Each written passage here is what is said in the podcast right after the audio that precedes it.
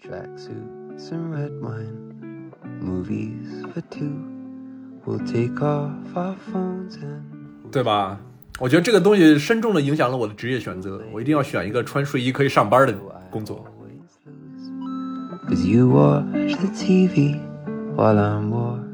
所有人都说没有人会用完口红，可是我每一支口红都用到用尽，就是它秃掉我才会换下一支。But there's nothing 就消费已经成了一种证明自己活着的方式，好像不花钱自己就没有活过一样。dumb conversation. We lose track of time. 然后他后来就发了一条说，其实我最后用完的一个东西，是不是就是我的生命？We'll watch the notebook for the seventeenth time. I'll say it's stupid. 大家好，我是央子。我是小溪，我是阿松，阿松，你怎么又在？对啊，我也很好奇，怎么又有我啊？对，我记得阿驼说他的频率要跟阿松差不多。我搞不好要反阿超了。图你听到了吗？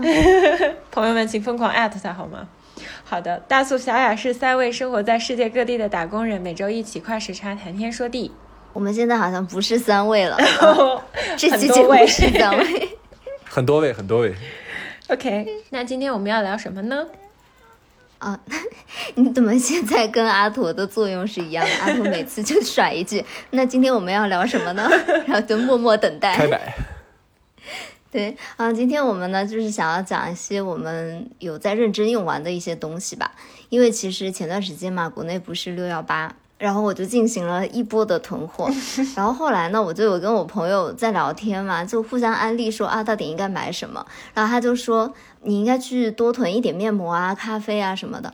然后我就突然想起来，其实因为去年双十一的时候嘛，我就想到我年底要回国了，我就提前已经布局好了一波护肤品和咖啡。但其实我去年双十一买的东西，到现在已还没用经半年多了吧，是吧？也还没有用完。我感觉这个话题可能前段时间在上海的朋友们比较有参与感。就是一波囤货，然后呃再也用不完。对，所以这一期我们就想要认真的思考一下，我们到底有哪些东西是认真用完的，然后也是一个优中选优的思路嘛，就认真用完的东西再买，没有用完的东西就以后就别买了。对，嗯，那嗯，阿松，你有没有什么认真用完的日用品呢？啊、你这个问题问我的话，我就不是那种优中选优，而是得过且过。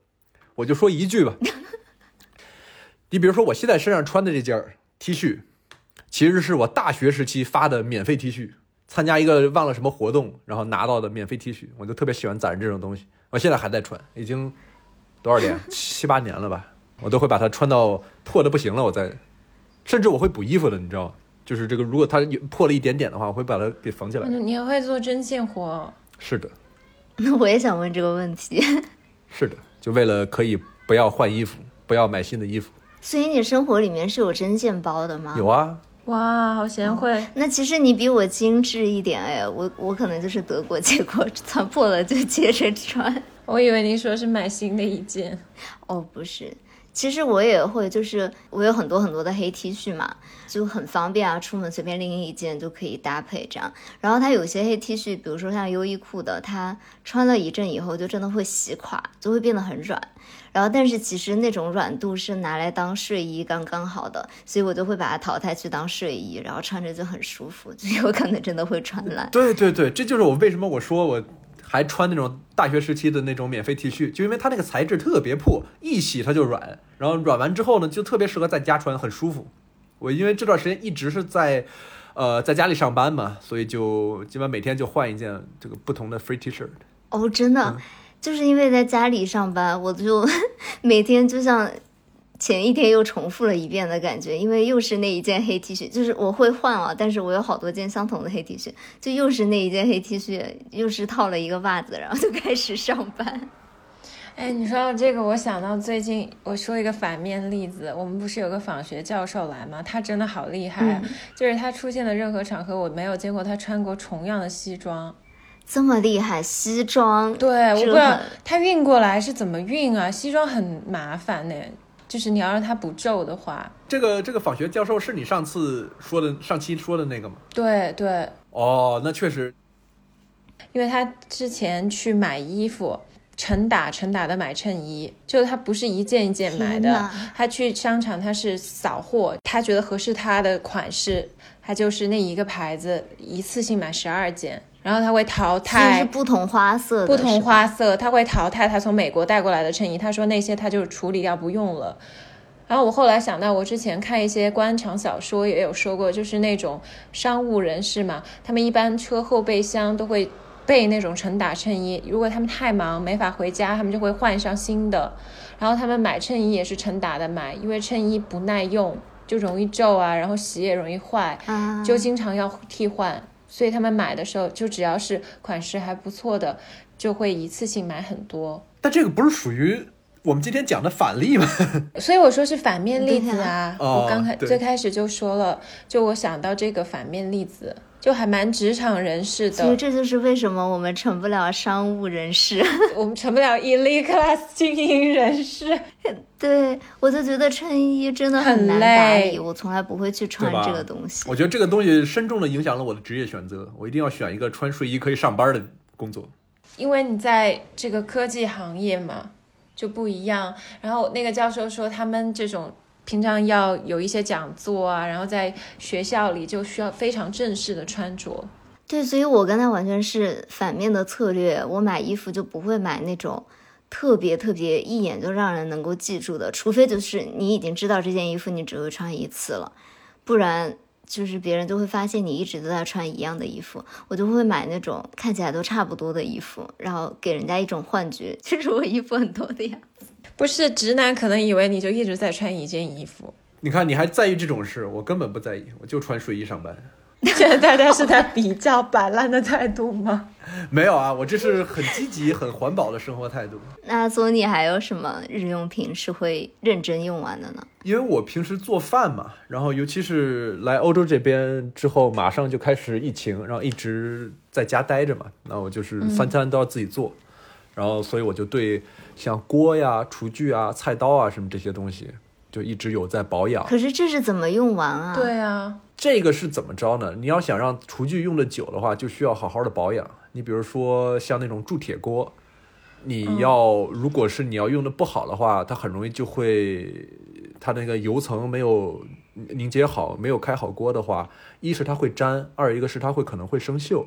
但是你要每一次用之前，先加油开一下锅，然后每次用完之后拿油封一下，然后把那个锅上的油烤干，让它形成那个保护层，这样子那个锅会越用越好。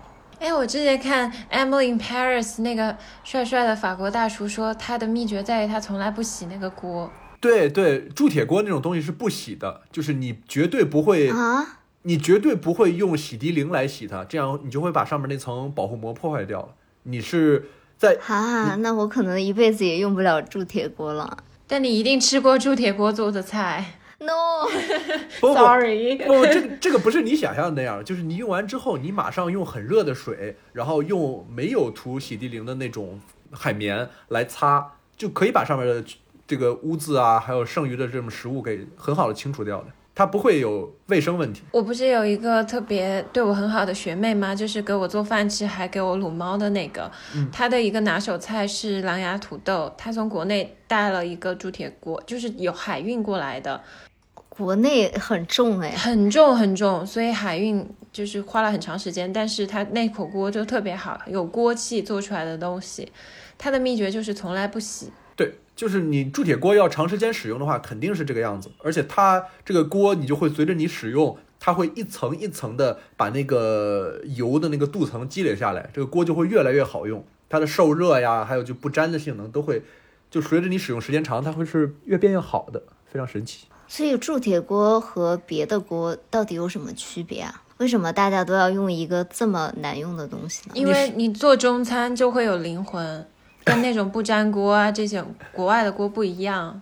你上手一次就明白了，铸铁锅虽然沉很多，但是它的导热性能，因为整个它那个锅体就是一块完整的铁，它的导热性能非常的好。比如说你要做煎牛排、煎肉什么的话，比如说我要做鸡汤，我我用铸铁锅的话，我会直接把那个鸡肉把皮，就是它有油有那那个那那一面放在那个下面，然后我直接开锅，我我不加油的，但是它不会粘锅。然后也会很快的把那个表皮煎到焦褐色，然后那个味道出来，然后你再加热水，然后煮这个鸡汤，很快半小时就能出锅。这个你用别的锅就不太好实现。那阿松，你的铸铁锅在哪儿买的？哦，我是来这边之后再买的，其实也不是什么很贵的锅，但是这个东西就是你要花很多的时间和精力来保保养。养它。对对对，这就是认真用完一件东西嘛，现在还没用完呢。我昨天还买了一个磨刀石呢。对对对，就是菜刀的话是要定期要磨的，如果没有磨刀石的话，有一个小技巧，你可以随便拿一个陶瓷碗，然后拿那个碗底来磨，也可以用。哦，但是最好还是用磨刀石，因为不然的话，它那个啊，听起来有一些危险。嗯，但不然的话，就是你如果不用专业的磨刀石的话，很容易产生让那个刀的刃左右不平衡，就你可能左边磨的多一点，右边磨的少一点，用起来就就就不舒服嘛，对吧？总而言之，就是你要长期做饭的话，肯定就是厨具这个东西，首先投资一个好一点的，然后好好对它，它才会给你好好干活。我选择放弃摆烂的人生。选择点外卖是吧？没有，我选择随便吃。我那天还跟我朋友说，如果这个世界上只靠咖啡和酒可以续命的话，我大概不需要吃东西，no，你错过了太多的快乐。有酒和咖啡就够了。再加个茶吧，茶我其实还一般。嗯，那阿松可能就比较直男嘛，像我们女孩子其实用认真用完没有，的东西，我觉得阿松听起来很精致哎，比我们精致一些。你还给人家下个定义，不不不不不，现在都是男生做饭好吗？我认识的都是男生做饭，女生都不做饭的。对对对有留学的时候，嗯对。除了这个比较居家一点，其实女生来说就有很多别的方便的消费嘛，比如说呃美妆啊、衣物啊这种。其实有一个我会认真用完的东西就是口红，就是所有人都说我也是。没有人会用完口红，可是我每一支口红都用到用尽，就是它秃掉我才会换下一支。它不会最后有一点儿拧不出来的那种吗？就是最后它完全用不了了，我就换新的你还可以再把它抠出来。啊，这有点 extreme。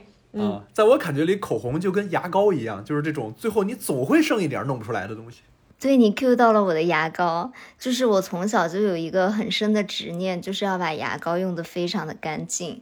然后后来我就发现，因为我小时候嘛，我妈妈就教我说，你牙膏快要用不出来的时候，你都把它在桌子边上这么蒯一下，然后它就会一下就挤得很扁很扁，然后就很舒适，让人感觉。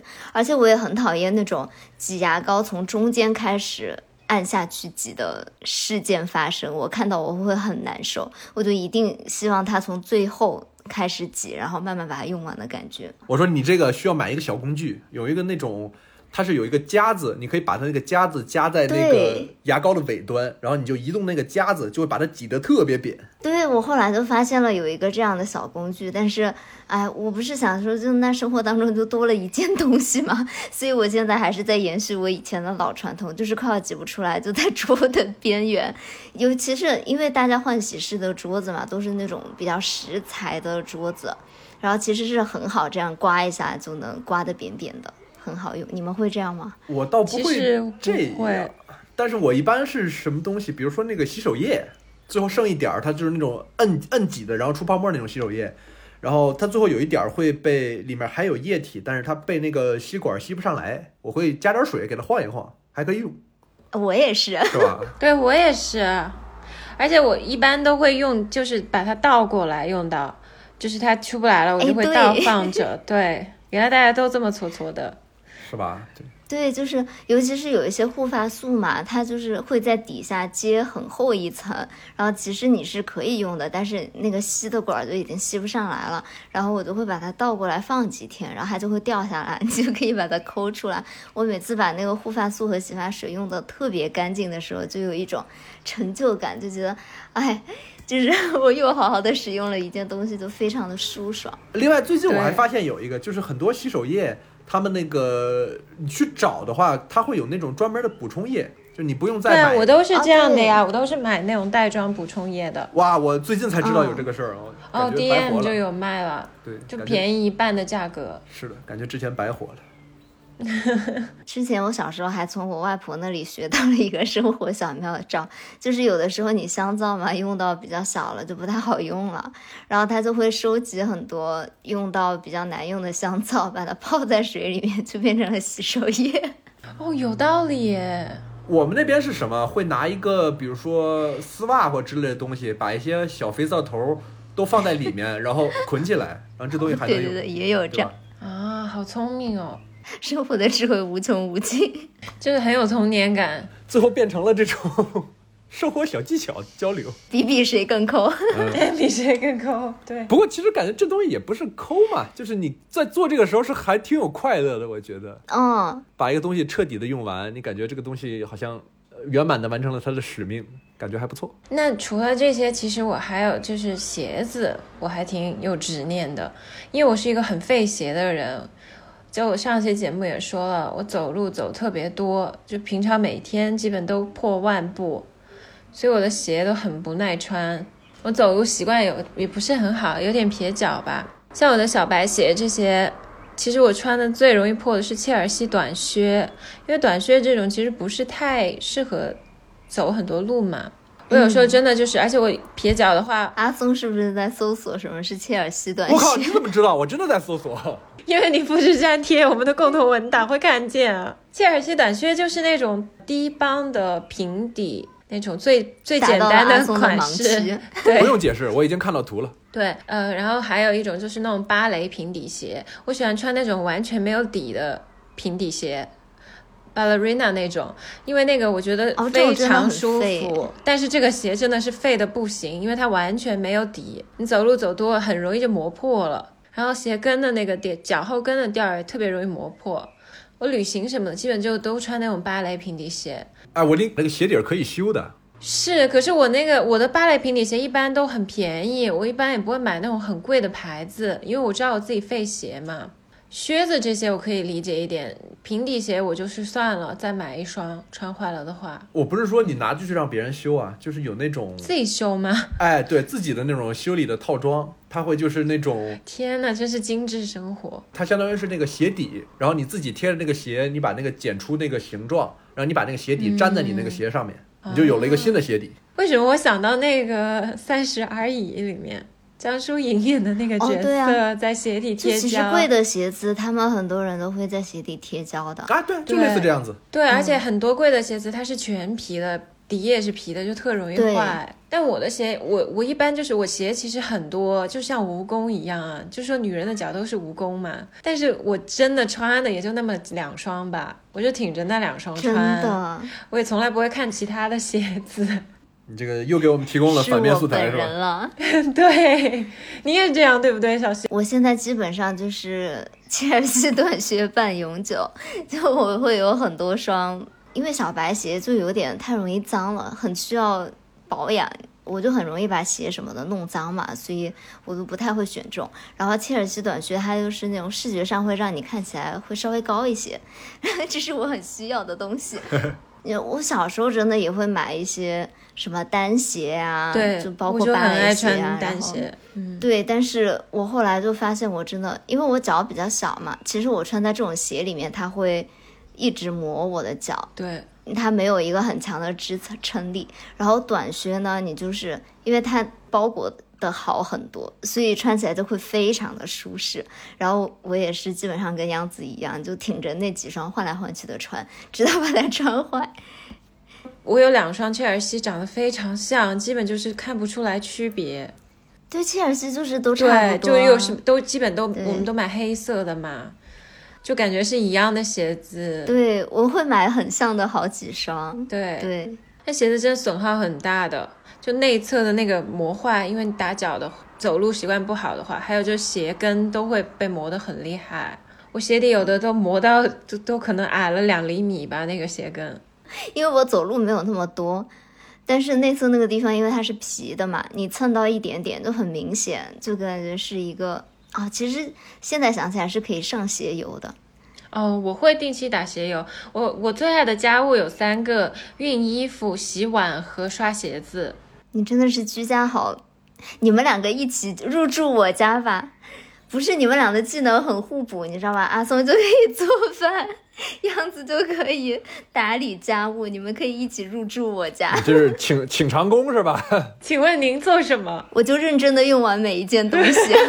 除了这个鞋子嘛，还有一个消耗品，我觉得是牛仔裤。但牛仔裤确实可以穿很多年啊，因为我这个人还是有一点洁癖。可是牛仔裤它是不能洗的，基本你就是可能隔很长很长时间才能洗一次，不然它会变形。但我这个人又很爱穿牛仔裤，所以我其实也算一个反面例子吧，就它是一个消耗品，然后我又会买挺多的。这点我听他们讲说，这个牛仔裤可以养，就跟我刚才说养锅一样，就是对。你穿的时间越久，它会就是有一些自然的那种磨损，啊，越油光锃亮。就是 是啊，但是真的有点 bother 到我，其实我觉得好脏。可是确实是不能洗它，洗它就不好看了。拿拿那种热水蘸了布之后来擦嘛，不一般这样做。我有时候就是会挂在浴室嘛，洗澡就是会有蒸汽，然后就相当于给它消一下毒。然后有时候我会用那个喷地毯的东西，清洁地毯的喷一下。虽然我觉得这方法可能是错误的，如果错误了，欢迎小伙伴在留言区指出来。对，我觉得你搜一搜一定有喷牛仔裤的东西，不至于用喷地毯的。你说的不无道理哦。OK，那小溪呢？其实最开始我们拿到这个选题的时候嘛，第一个反应就是 我真的认真吃完了很多袋零食。那还用说？我每一袋都吃的非常的干净。啊，小溪还给我发了一张图片，就是他一只手。抓着很多袋零食的一张照片，对，就是 我每个都吃的很干净。回到我们的保留节目，给大家安利几个我最近比较喜欢吃的。他们没有给钱，事先声明。哦，对对对，这真的，哎，我觉得为什么没有零食厂家看到我啊？我很适合做这个工作，哎。我也觉得你适合。第一个呢，就是呃，我很爱吃菠萝蜜嘛，就我前段时间就买了一整个菠萝蜜，就吃的有点腻。就比较想吃那种干干脆脆的菠萝蜜的感觉，所以我就去试了很多很多个牌子的菠萝蜜的那种脆片，然后我是真的有认真在做横向对比，然后就选出了一个我觉得特别特别好吃的牌子，然后我都无限回购，可能吃了十几袋菠萝蜜吧。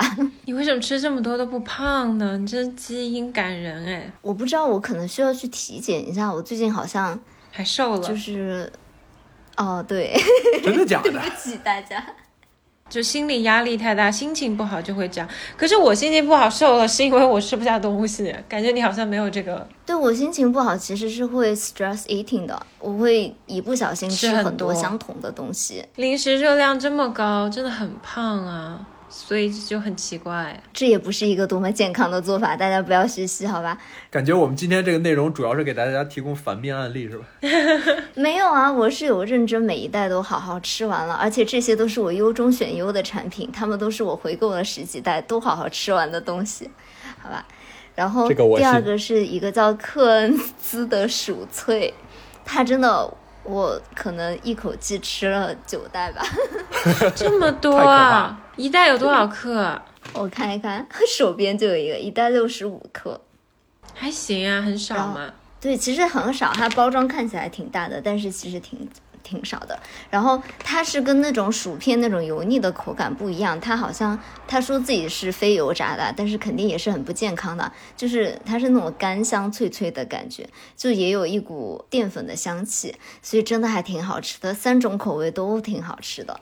我当时只是随便凑单买的嘛，没想到就一发不可收拾。然后第二天我就发现外卖软件没有卖的这个产品就是被卖空了，我当时就很慌很慌，然后赶紧去下单了六袋吧，然后就还挺好吃的。我前几天因为有去大理玩嘛，然后我是一个非常非常喜欢吃云腿的人。就是所有的云腿小饼啊，然后各种口味的，还有鲜花饼啊什么的，我都觉得特别的好吃。嗯，然后有一个嘉华的云腿小饼，它因为每一个都很小，就不像是我们传统的月饼那种很大一块的，所以一口一个就吃的很开心。然后这个大家也可以去试一试，真的还挺好吃的。我劝大家不要试，因为不是每个人都有小溪这个吃不胖的基因。你劝大家试一试，大家胖了回来找你。哎，我来推荐一点比较健康的这种零食吧，就是比如说。健康的零食是什么？就是我很喜欢的一个一种那个坚果的一个那个混合装，这个东西是你一定要是爬山或者或或者徒步的时候吃的东西，就是你要一边走一边吃这个东西来补充热量，来保持就是，就尤其是如果天冷的话，这东西还真的蛮管用的。它对呀、就是学校送的那种 care pack 呃 care package 那种关心礼包嘛，嗯，每一次新生的里面都有坚果。对，然后我最喜欢的这个这个种类呢，它叫做它在德语这边叫做学生，就是 student mix，就是 OK，啊，就是那种每日坚果的感觉。哎有点那种感觉，它就是里面有花生、呃腰果、杏仁儿，还有葡萄干儿，就这几类听起，来是很对，不葡萄。干是灵魂。就是对营营营养均衡，吃起来也很好吃，然后你运动的时候吃，比如你爬山时候吃，压力也不会太大，有很好的补充能量，非常推荐大家嗯上山的时候一定要带一袋听起来就很不错呢。哦，还有之前吃到的有一个就是公司发的一个，不知道哪里，好像是北欧那边的什么一个坚果的牌子，因为我喜欢吃坚果嘛，我就点了那个，然后里面是有那种块儿状的那个那个东西叫啥？椰子，椰子块，一块儿一块儿的，然后烤过的那个椰，子，哦那个很好吃。哦，那个超级好吃哇，你们都爱吃椰子啊？我觉得椰子烤片好甜啊，就吃下去全是糖哎。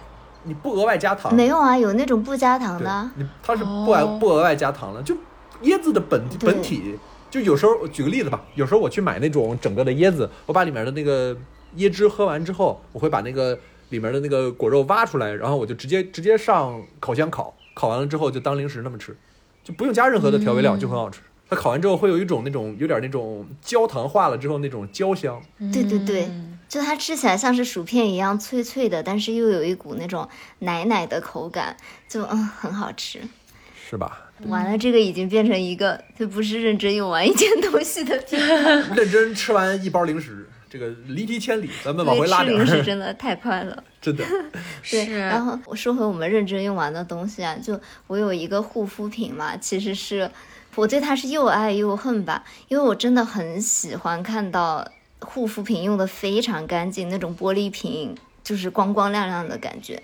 但是这个精华呢，我是一直一直不停的在回购，我可能用空了，嗯，快十瓶吧。天哪！但是它那个包装，对，有一个致命的缺陷，就因为它那个精华是有一点厚重，然后就是油包水的那种感觉，然后它又是配的一个吸管，所以吸到后面都吸不上来。然后好死不死，它又是一个玻璃瓶，所以它吸不上来，就贴在那个瓶壁上，你又能看到，我就觉得非常的难受。然后，所以我每次就会想尽办法把它用得很干净，但是每次用完的时候，我又觉得非常的爽，所以这是一个让我又爱又恨的东西。说起这个，我想到一个，就是我在这边有时候会买那种玻璃瓶装的那个呃果汁奶昔，然后还有比如说梅子酒什么的，它是那种呃长圆柱形的那种玻璃瓶子。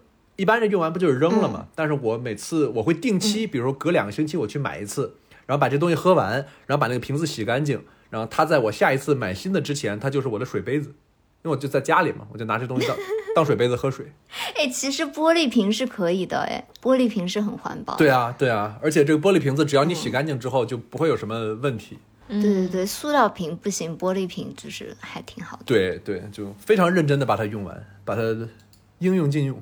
对呀、我想起我德国朋友他们在超市买那些甜点嘛，他们用完之后那种小玻璃罐还会留下来，然后接着做自己来做甜点的时候用来带出去野餐。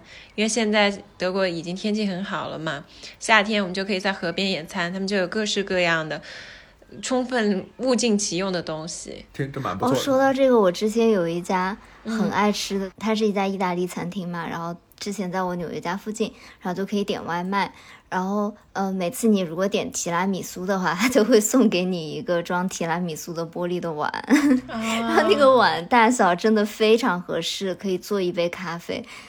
我就很爱点他们家的外卖，因为就可以拥有一个那个小杯子，那后来这小杯子你拿来干嘛用啊？就用来做咖啡啊。哦，那样子有什么用完比较多的那种空瓶吗？空瓶吗？我有啊，啤酒。你这一下扯到了很远的地方。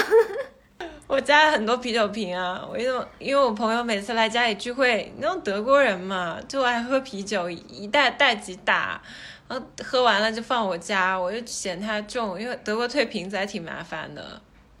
还好吧？你去超市退的话，不是还能退不少钱的吗？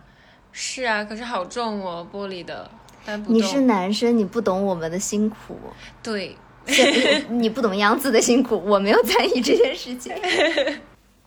你作为一个男生，你要知道自己的特权，然后用平等的眼光看待我们。OK，叫人叫人来帮你端不就得了吗？或者说他们有的那种送货上门的服务，你是可以跟他说我要退东西，他就会上来上门取这个东西。嗯，比如说我家这边的那个 Heavy，他就提供这样的服务，哦，真好。是吧？你也可以看一看，有有的。嗯，对，我觉得德国这边退瓶子实际上是个挺有趣的事儿。这边所有的塑料瓶子，就你在超市买到的一切的塑料瓶子、玻璃瓶、呃啤酒什么的，包括是装水的那个筐，那个东西都都是带押金的。你买的时候都有押金，你应该在把这用完之后去找你买的地方，基本上都能退。然后他们在超市里会有那个长得还蛮奇怪的一个机器，就是中间是一个洞，然后这块有像是一个滚筒，然后上面有个扫描的东西。你把那个你用的瓶子一件一件放上去，它会滚两下，然后找到它那个二维码，不是就那个呃条形码在哪里，扫一下，然后给你算一点点钱，然后你这样把所有东西都还完之后，他会给你一个小票，你结账的时候拿那个小票就可以顶相应数量的这个金额，这点我觉得还蛮不错的。然后之前跟人开玩笑，人家说我这个疫情期间一个人在家里待着过得怎么样？我说就这么说吧，我去超市，光靠我这个还的啤酒瓶子，我就免费消费了二三十欧元。天哪！开玩笑那，你真的喝很多哎！我最近我还听到一个段子，他们说在德国如何发家致富，因为德国现在有球赛嘛，你就是每次在球赛结束就是捡瓶子，一个小时时子薪八十多欧，他们说你就可以退瓶子，退出八十多欧。我都心动了。我没有想到你会这么接，笑死！怎么得了？你看你，只想搞钱。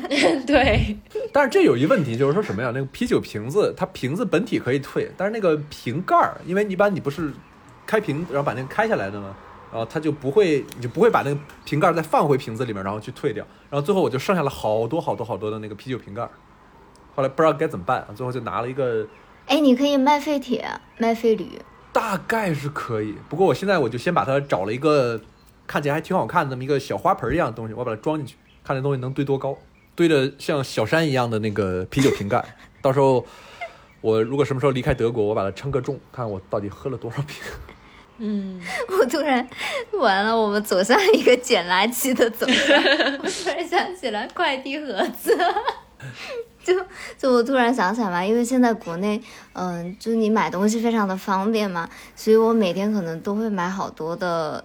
也不是每天买好多快递，就是你会时不时的买一大波快递嘛，尤其是六幺八这个季节，嗯，然后我们小区有一个还挺好的机制，就是关系比较好的几家人就会把，呃，所有的快递盒子什么的都集中到一起，然后一起去卖废品，就真的能卖出不少钱哎，就可能有的卖的多的一个月可以卖八百块钱，我真震惊。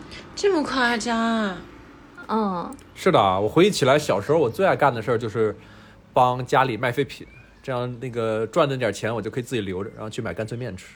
嗯，就是说到这个回收空瓶啊，其实其实我们小时候嘛都会订那种鲜奶，就会回收空瓶嘛。然后其实现在好像就大家会有一点没有这样的意识了。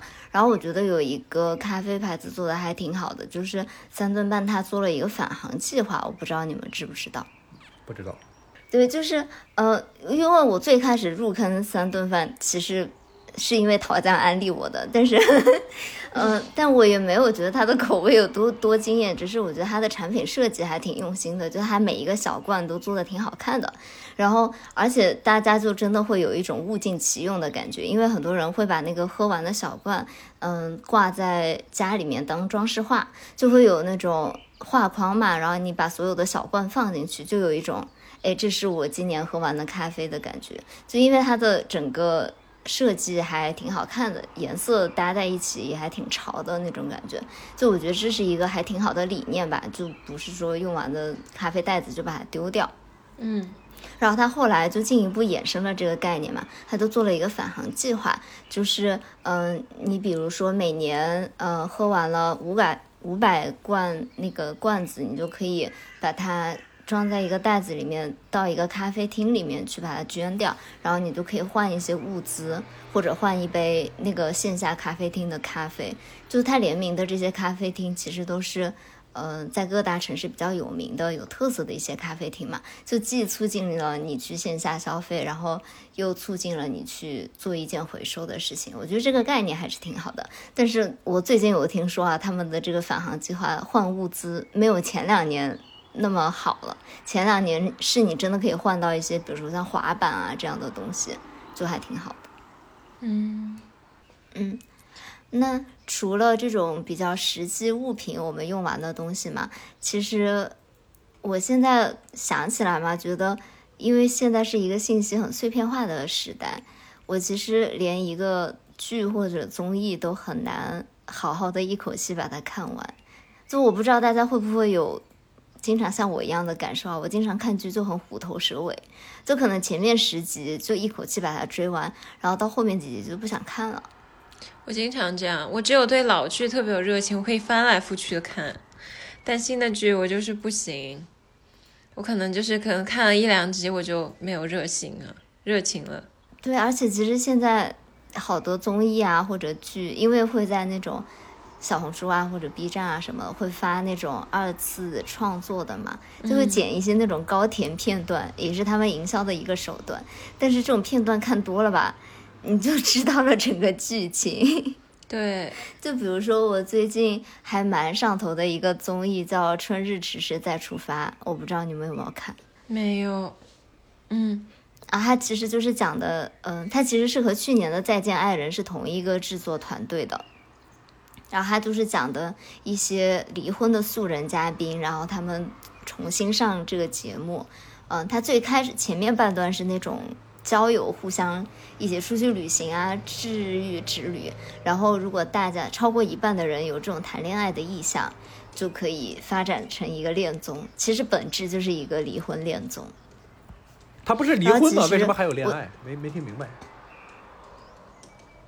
就是他们都是离过婚的人。哦哦哦哦哦，这样。然后他们重新出发，这种意思。不是说他们互相离婚了，对。哦。然后，其实这个。我觉得他这个制作团队是很厉害的，他很会慢慢的铺陈开去，然后挖掘出每个嘉宾的人物特点嘛。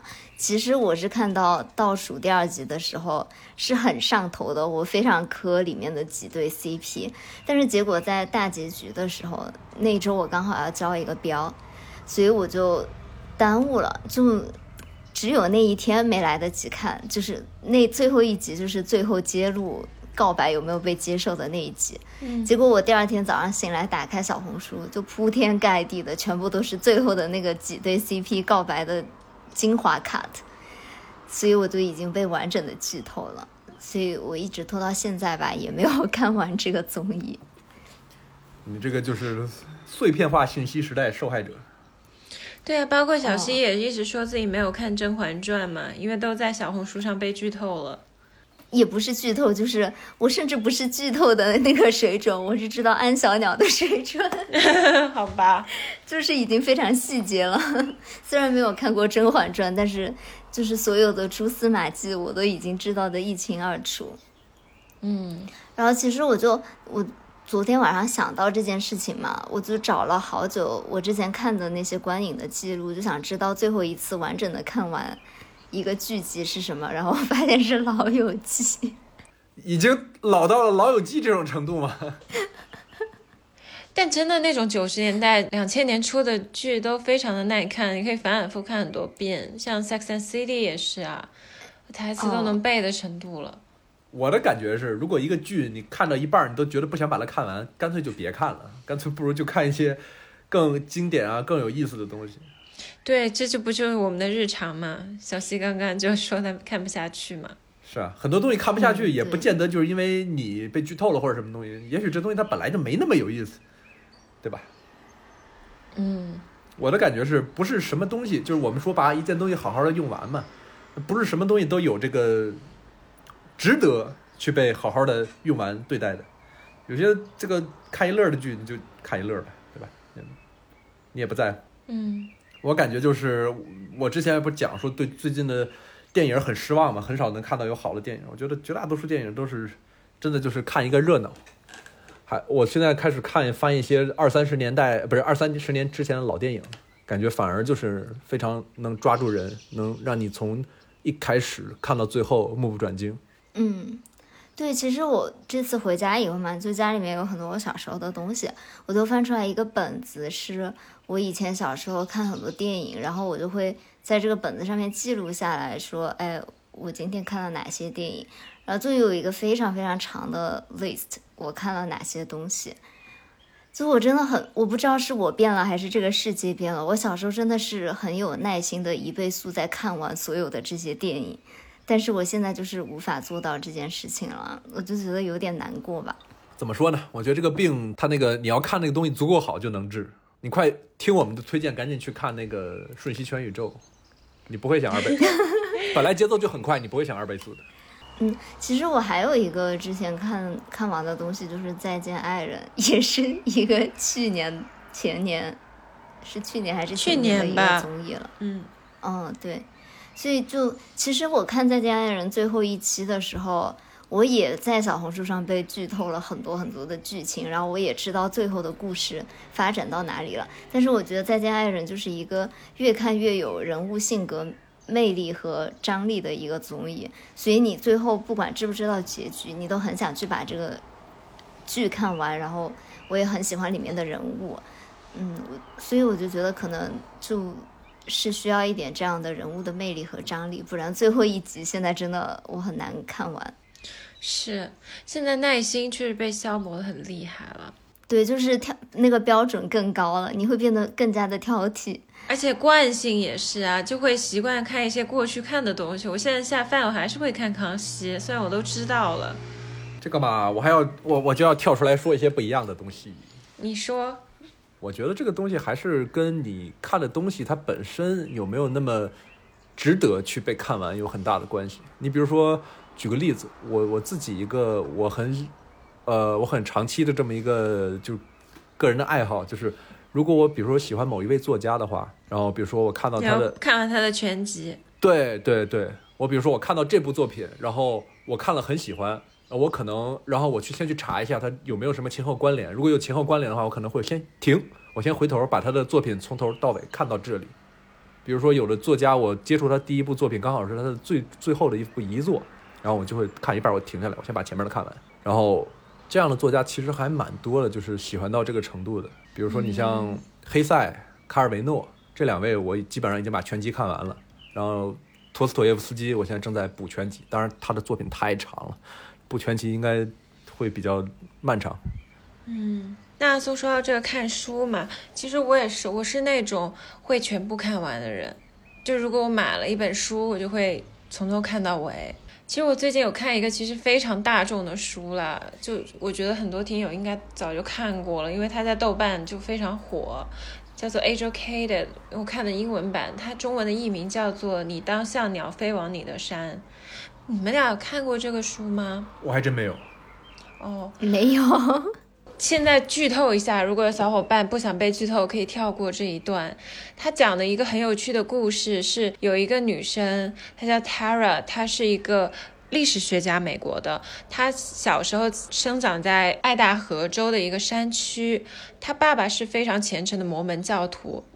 然后他们全家都信摩门，就他们爸爸觉得不应该上学啊，这些都是美国这个社会体制对人的一个洗脑，所以他爸爸就让他所有的小孩都留在家里面上 homeschool 这种家庭教育。然后他在十七岁之前都没有上过学。你去看那个书是非常有戏剧冲突的，因为他们摩门他也是相对不节运嘛，要生很多孩子。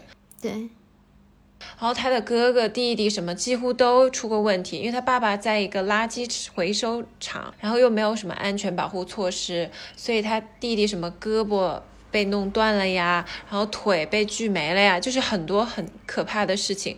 然后他爸爸又觉得不要送医院，他妈妈就是一个家庭疗养师那样，也是一个接生婆那样的远近几十里吧，就大家都找他接生，然后有病找他治，他妈妈就用那种纯草药去治疗。我觉得这也不是摩门教的问题，我我之前有去过盐湖城的那边的摩门教，他他们现在也都还蛮现代的，就就可能也是。对他这本书的最开篇也有说，他没有任何歧视摩门教的意思，他只是嗯嗯、说自己的原生家庭的一个个例情况，因为他们家真的非常的极端。他爸爸后来在一场事故中被汽油烧烧遍了全身，然后下半张脸几乎都烧没了，然后也不愿意送医，就这样靠他妈妈的那些草药什么，居然就养优活养好了。然后就成了一个传奇，他他们家又赚了很多钱，但他当时已经靠自己的力量，他先，呃，十七岁之前没有上过学，但自学 ACT 考上了杨百翰大学，就当地的一个大学。然后后来他就到了剑桥读哲学博士，然后拿到了剑桥的奖学金。Gates 熟悉学学术系统都知道，这是一个非常有分量的奖学金，竞争非常激烈，很难拿的。然后后来他到哈佛最访学啊，最后拿到了剑桥的博士学位。这个故事就是大概就说接受教育来拓展了他的视野，就有点像《风雨哈佛路》，你没有看过那个电影吗？虽然这名字翻译起来就很鸡汤，对，那个电影本身很好看的，就是不要被这个名字来感觉它好像不行，就这个。书也是，我觉得他写的非常非常的好，他的文笔可以说卓绝。中间有个细节嘛，因为他之前没有上过学嘛，十七岁之前，他第一次在大学里面有修一个种族冲突的课，就是讲犹太人的历史。中间就有一个词他不认识，然后他就当着全班去发问，说：“老师，这个词什么意思？”然后那个教授就觉得很受冒犯，他就说：“你意思就是说你以后不要开这种玩笑了，在课堂上。”然后他后来下课了，他自己去查，你知道他问的是什么词吗什么词？什么？？Holocaust，他不知道大屠杀的意思，哦哦哦，非常敏感。在那个课上问了这个问题，然后所有的同学和老师都觉得他真的是一个怪咖，就是很奇怪。对，但他是真的不知道，他是真的不知道，因为他没有上过学嘛。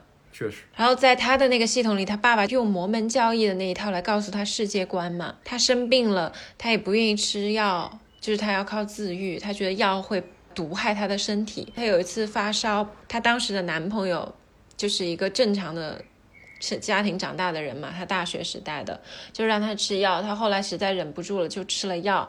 他妈妈知道了以后，还给他隔空寄了很多草药，说这样会清除他体内的毒素，因为他吃了工业化生产的药。这是一个这样的女生，但她最终走得很远，天地很广。这本书是非常有力量的，就听起来好像很鸡汤，但它其实层次非常强，就像我们上一期讲瞬息全宇宙一样，不是一个非黑即白的那种口号式的书。然后我还想多说一点，就是关于这个中文版的译名，我觉得非常的好。它其实是选了圣经里的一句话，因为 Tara 他自己有说过，就是《纽约时报》当时采访他的时候，他有说，如果把一本书纳入高中课程，他会推荐哪一本？Tara 说他会选择圣经，因为圣经拥有文学作品所有的一切。其实因为我自己学艺术史嘛，我也是觉得圣经真的太重要了。就是你 iconography，你的图像志，你看所有的画，你都要了解这个圣经。然后他们家因为是摩门教徒嘛，他整个的人生也是在这种宗教的束缚和在教育之间实现了一个不同的升华吧。所以最后面他们选择了这一个译本：你当像鸟飞往你的山，Flee as a bird to your mountain。就是有双重的意义，一个是逃离，一个是找寻新的信仰，就很符合 Tara 他个人的故事，因为他在山中长大，最终他离开了那片山，因为是金子就会发光的，他最后找到自己的人生的目标和道路吧。好吧，我现在说的好好学术啊，但其实我并不是想这样的，嗯，对，然后。说到这个，我还想多说一句，我有点伤心的一件事情，就是我最近我知道 Kindle 的就退出中国区了，我还蛮难过的，因为我不像阿松，就是那种很愿意费劲从国内海运书过来的人，我所有的中文书我都是用 Kindle 看的。比如说 H K 的这种，我就会直接在德国 Amazon 买原版书。但如果中文你就是买不到嘛。然后我觉得搬家也很麻烦，所以我我的 Kindle 账户连的是我中国的账户。所以当时出出来这个消息，我觉得整个人还是挺被打击到的吧。嗯，你的 Kindle 没有被认真用完，它就要 退出你的生活。对呀，而且我有三本 Kindle。啊？为什么会有这么多啊？就是我自己有一本，然后更新换代，我又买了一本，还有我爸爸的朋友有送我一本，所以有三本。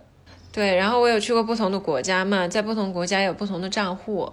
当然，我有一本留在家里了，我自己手边有两本 Kindle。嗯，我现在感觉，其实我也是经常使用 Kindle 嘛。我觉得这个东西，你不是只爱看纸质书吗？啊，有时候要出门啊，比如说我。下周要出去旅游嘛，我总不能带一本纸质书跟着我走吧？嗯，我就是退而求其次的话，用 Kindle。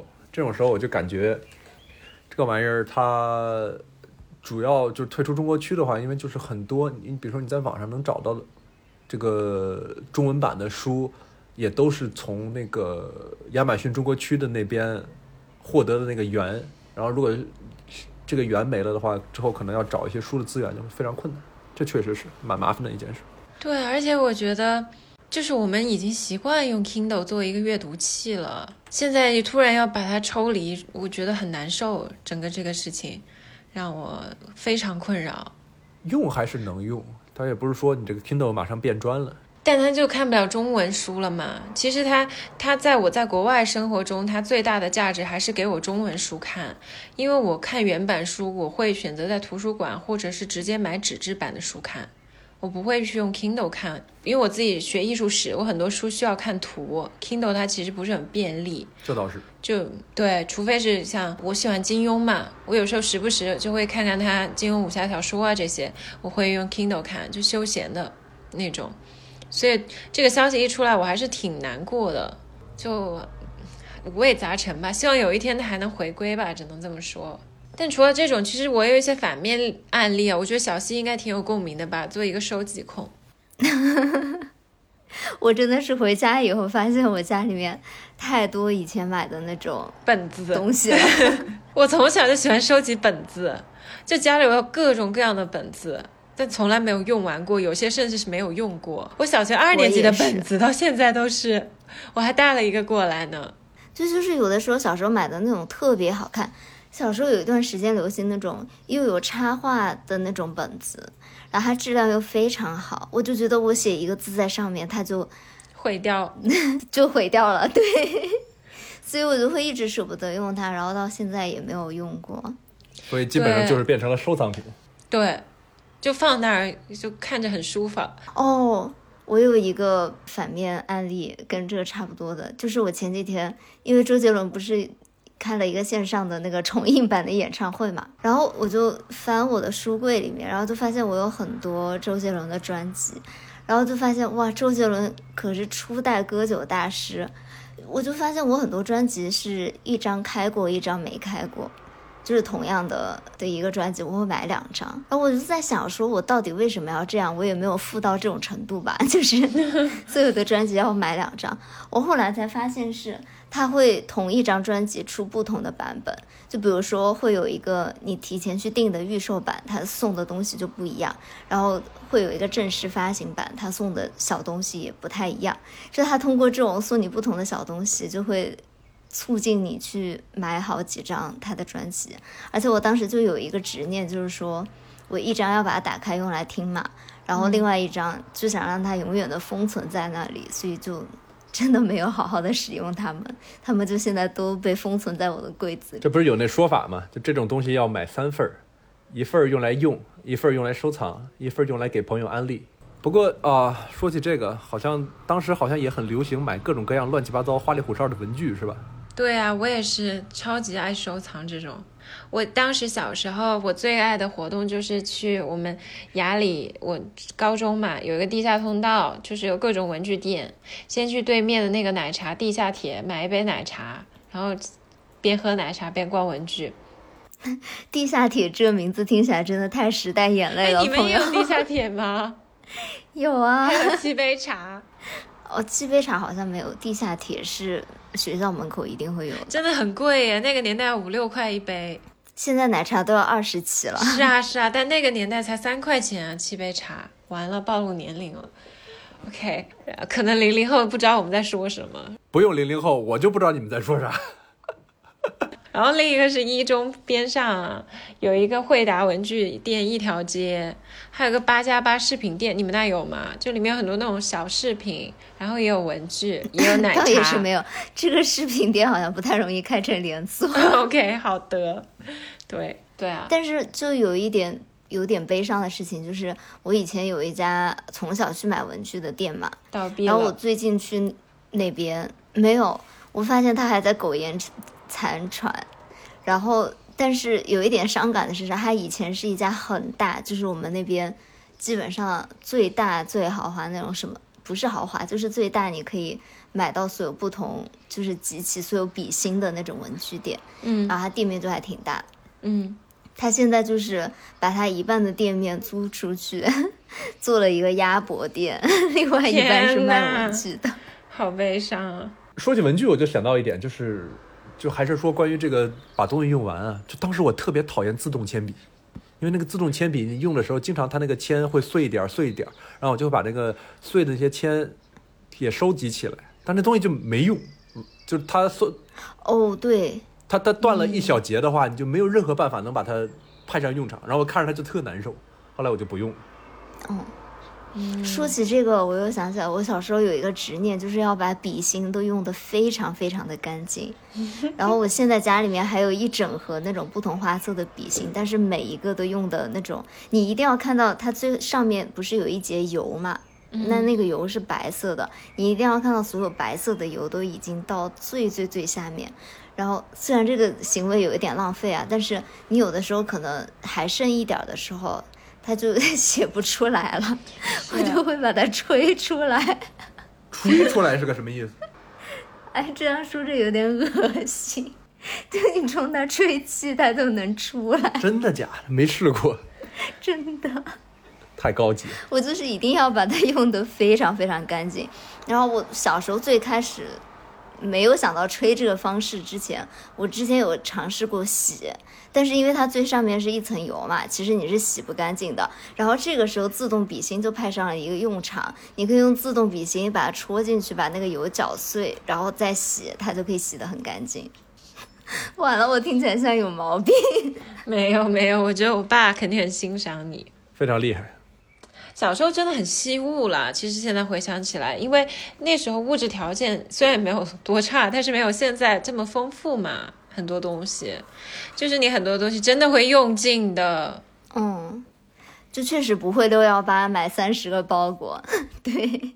对对，嗯，就感觉现在是购物环境有一点，嗯，过于便利了。然后你可能会高估自己需要的东西，再加上每次到六幺八这种节日嘛，虽然我告诉自己就是其实没有必要，但是总是带着一种好像特别便宜，想要捡便宜的那种小心理。其实我过六幺八这种节日的时候，我是蛮神经紧张的，因为我就很害怕错过这个时间，然后你就会一直去算，就是哎什么时间好像应该干什么事情，但其实我有的时候并没有很多想要买的东西。然后我就会去问人家说，哎，到底应该买什么？就是那种购物车没有加购好，要去抄别人作业的感觉。但其实现在想起来，就是很没有必要的一件事情。就相当于本来你没有这个需求，强行给自己创造一点需求，也要购买这点东西。对，嗯，我其实小溪说到这个，我有想到两个有点严肃的命题啊。就之前道长有做一期节目嘛，他就说这个消费主义，他说现在的人好像需要靠消费来证明自己的存在，就消费已经成了一种证明自己活着的方式，好像不花钱自己就没有活过一样。我觉得好像有点道理。不过反过来说啊，就是我最近有在豆瓣上面看到一个帖子嘛，就是还嗯有在认真的记录他每一样用完的东西，啊，他就是他其实那个帖子就像是一个自己跟自己的对话，好像是从一九年开始吧，就把他每一样用完的东西都拍照，然后发到豆瓣上，也没有很多人在 follow 这个帖子，就基本上都是他自己在回帖。然后好像回了五百多条吧。哇，好厉害！对，真的很持之以恒。然后他后来就发了一条说：“其实我最后用完的一个东西，是不是就是我的生命？”我就啊，突然一下觉得，嗯，好像是，就是很认真的，没有白活过一场那种感觉。对，就是你可能比较悲观的想起来，是觉得好像没有别的东西可以证明他在世这个世界上活过，就只有这些用过的东西才能证明。往好的方向想，就是他真的有在认真记录每一个生活的瞬间的感觉。